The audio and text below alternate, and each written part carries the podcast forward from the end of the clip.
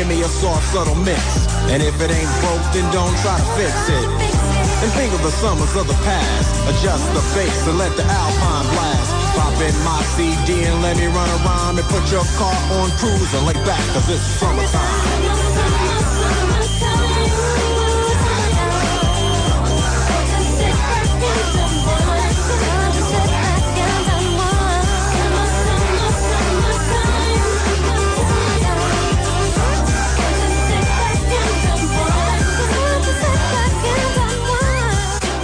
Welcome back, everybody. Welcome, welcome back to the Dr. Pat Show. I, I love, I love stories about.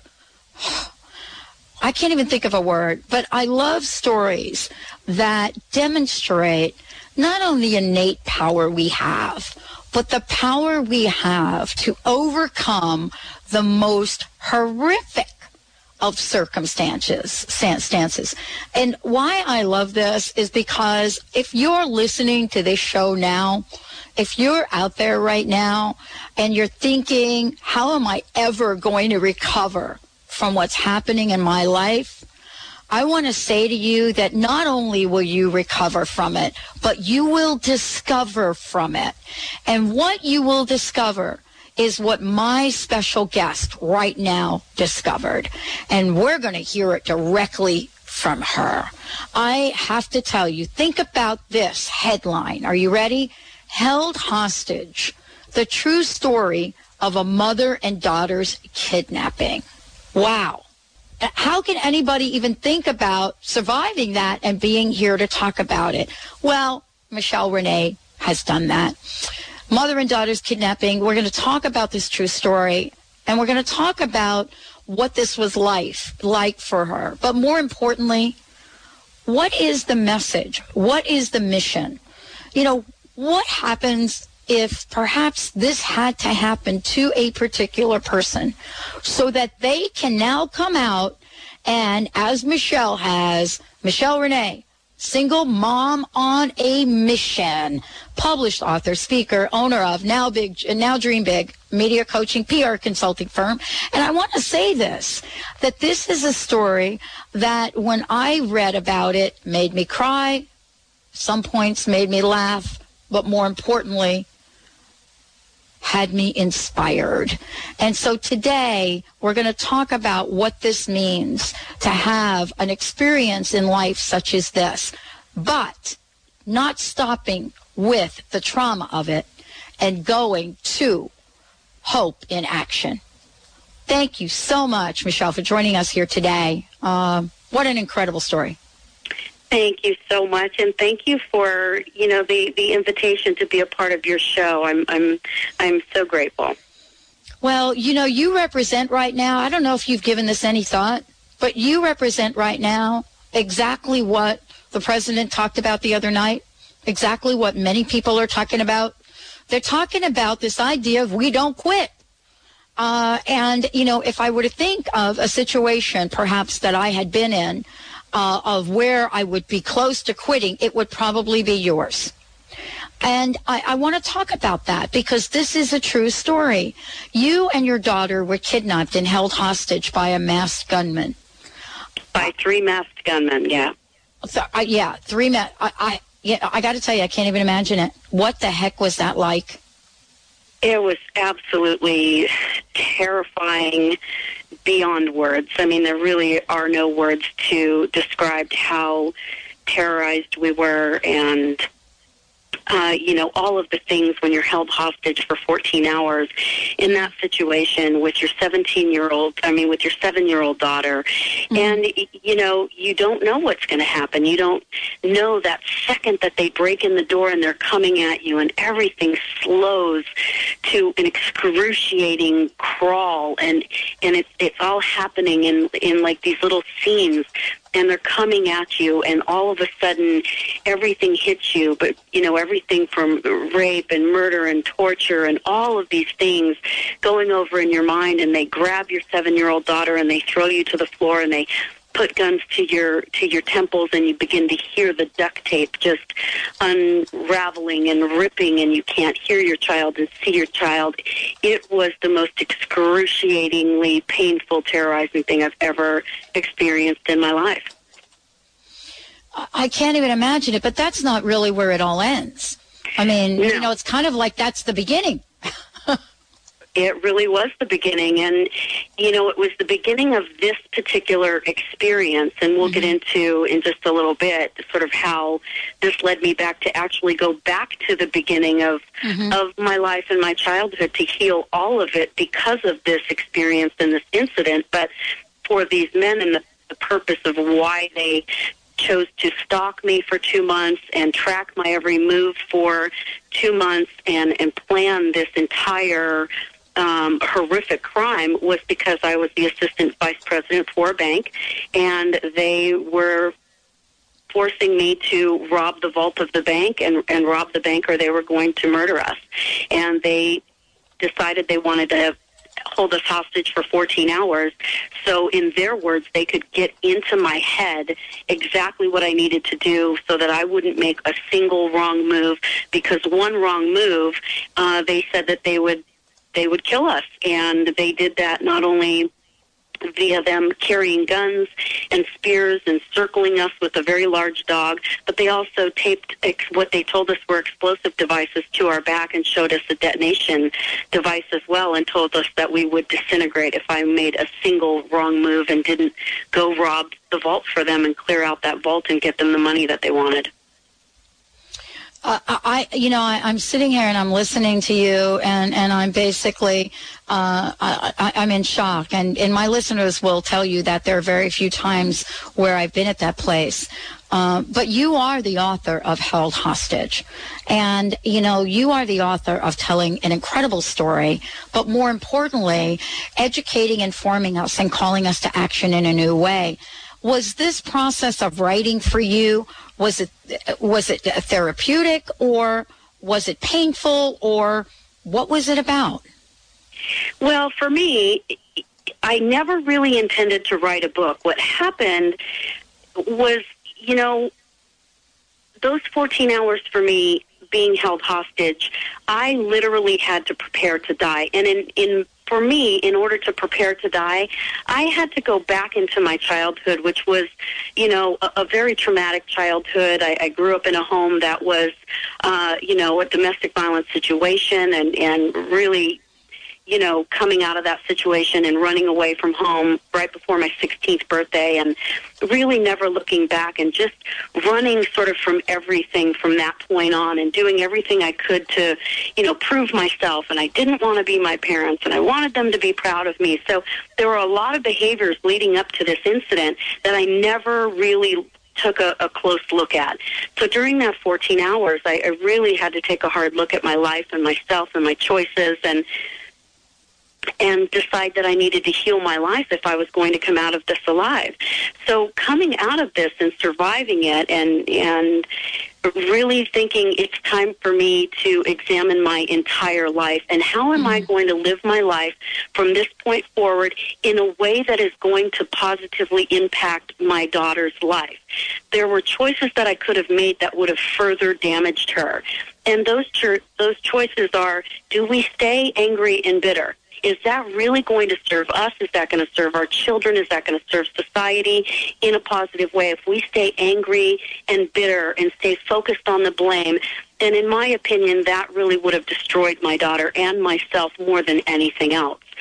So when I was taking her and I would just constantly be on my knees, just going, okay, I, I want a deeper understanding of this experience. I don't you know want to just focus on the negative of what happened. I i want to understand. I i i want to evolve out of this situation and become better than ever because this is my second chance and that's how i felt about it. So when my daughter finally returned to school i was driving by a library. I was afraid to go home. I didn't want to be home alone. And i drove by a library with a sign that was sort of had this neon sign free internet and at that point, we had lost everything. I mean, we had no money. I never went back to my house. It was really quite a, a desperate situation at that point. And so, free internet to me and the safety of the library and being in the library where it was quiet and it was safe, I found myself on the computer looking through, you know, victims' rights issues and laws and regulations and they would kick me off the computer and I'd end up in the law library and I would just end up studying and I was sponging up as much information as I possibly could. And one day I just started typing. And for me, the writing process was almost like I was finally getting all of the poison out of my system that I had been burdened with literally almost all of my life. And I put everything that I had written down away for about two years until I started my speaking career.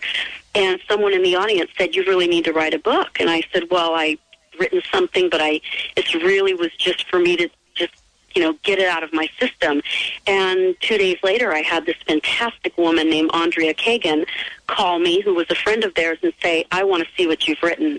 And she took that 380 pages and helped me mold it into what has now become my book, Held Hostage.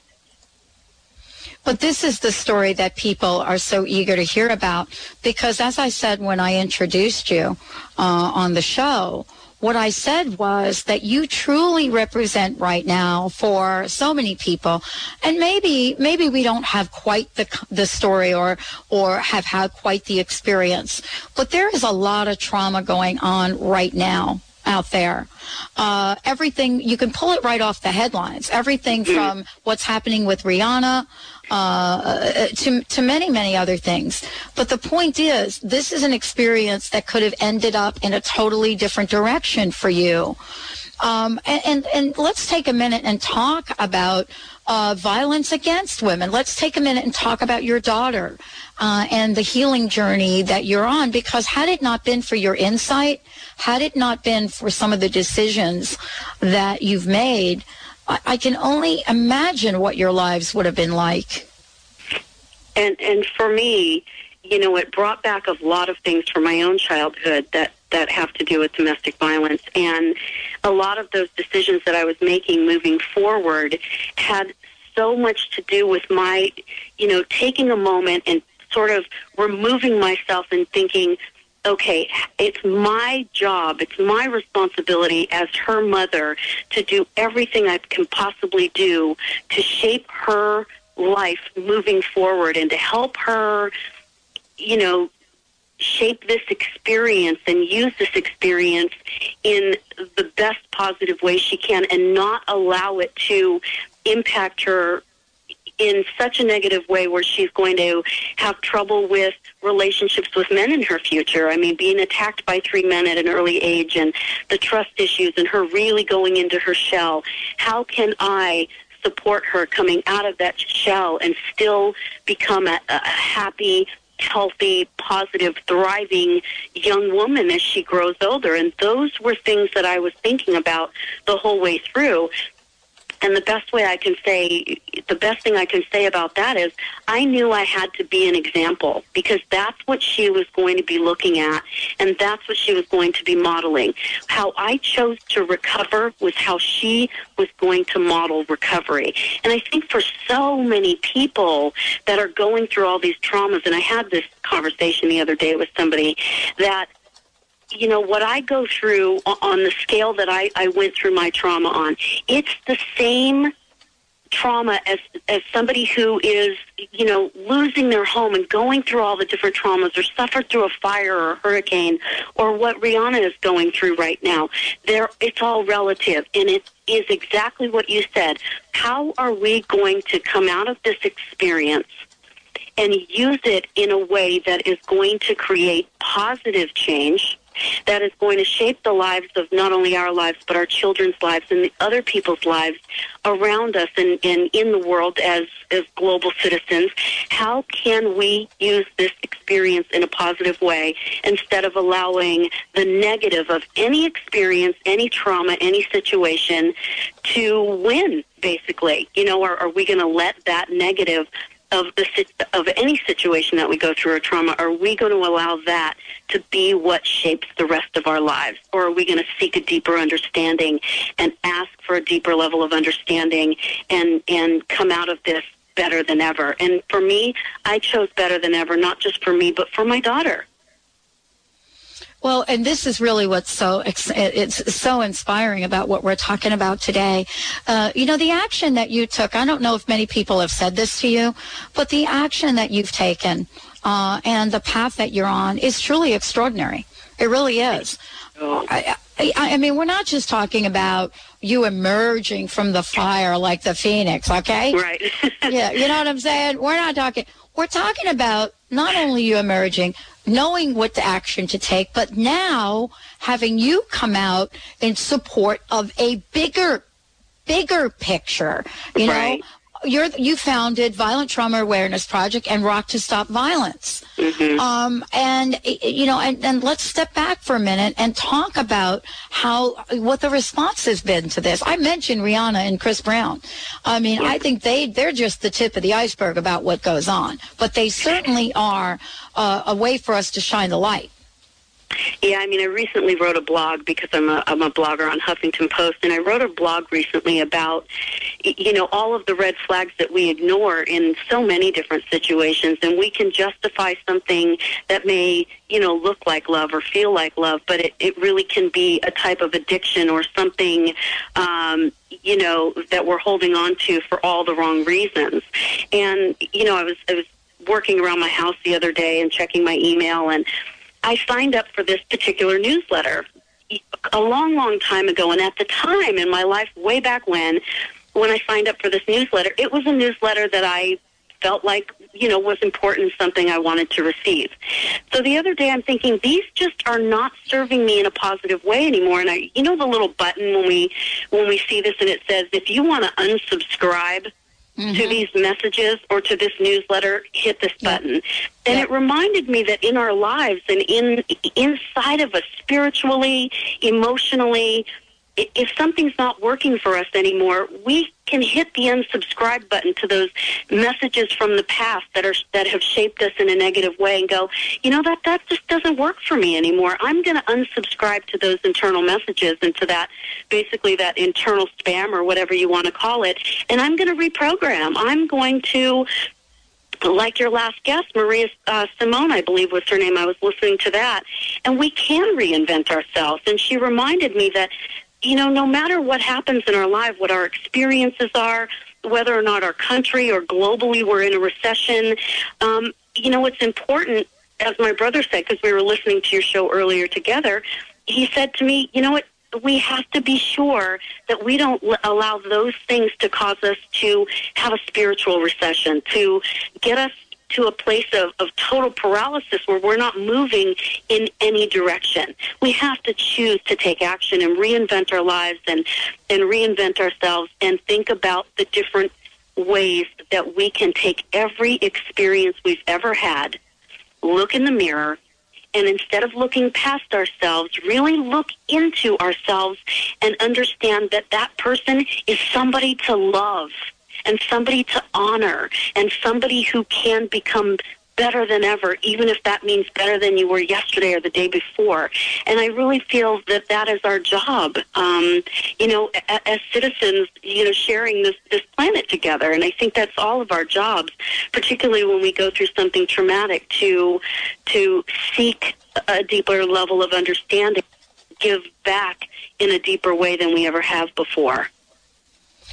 And what you're talking about is so important. Uh, you know, this idea of, of spiritual stimulus is so important. Somebody said to me, I heard the term used Friday night, but I had used it in one of my earlier shows. Somebody uh, texted me, what do you call it? You know, a little text thingy that people do. Yeah. And said, you shouldn't use that term. That's overused. And I thought to myself, wait a minute. There can never be in my in my consciousness, the term spiritual stimulus can never be overused because for my own personal life, and I think you just nailed it. I always need to be tuning up my stuff. Absolutely. I mean, we've been how long have we been hearing about you know, sharpening our own personal saw. I learned about that years ago in a Franklin Covey class, you know, sharpening the saw. I mean, that goes back to, you know, that goes as far back as I could ever remember learning anything is the importance of sharpening our saw. And, and it means exactly what you just said. You know, we have got to continue as human beings to evolve on every level, emotionally, spiritually, and, and, and with that comes uh, you know, I think a greater responsibility to to give back in whatever way we can give back, and you know that's the title of my second book that I'm hoping to have published um, by the end of this year or early next year is called Winning Myself Back. And a part of winning yourself back is to constantly seek to evolve spiritually and, and emotionally. And it's so, so important, especially you know, when you're getting out there, you're reinventing yourself, and you're, like you said, the Violent Trauma Awareness Project and the Rock to Stop Violence. You know, how can I, with everything I've gone through and everything about who I am, and I'm a little bit rock and roll. I'm a child of the '80s. I still love rock and roll. And I, what can I do, you know, to really raise awareness about the issue uh, related to violence against women and girls and domestic violence? I really want to have a concert and I really want to bring rock and roll back a little bit if I can, you know, and and and do something that has to do with with rock and roll music and artwork. And Celebrity Vault up in LA was, you know, wonderful to um donate so many fantastic rock pieces of art um that were related to rock and roll and and have part of the proceeds of, of those in the auction donated to help to help violent crime survivors and domestic violence abuse survivors. And so I thought, what can I do with and take everything, you know, and this is for your listeners. Think about everything about who you are. What did you like when you were a kid? I loved going out in nature. I loved music. It was an escape for me when when things were really bad at home. And take all of those things and everything you've sort of been raised up to do and not let fear stop you in your tracks and go, what can I do to make a positive difference using every single experience I've ever gone through? And the answer will come. Fear's going to come too and try to knock you off track. But you really have to, to listen and be willing to take that leap of faith and trust that, that if you follow the calling on your heart and on your life, that you are going to be equipped and you are going to be given the strength and stay focused on that path. It's not easy, but it's possible. Wow. I love this. I love you. I hope you'll come back. And you know what? I'm right there with the rock thing, sister.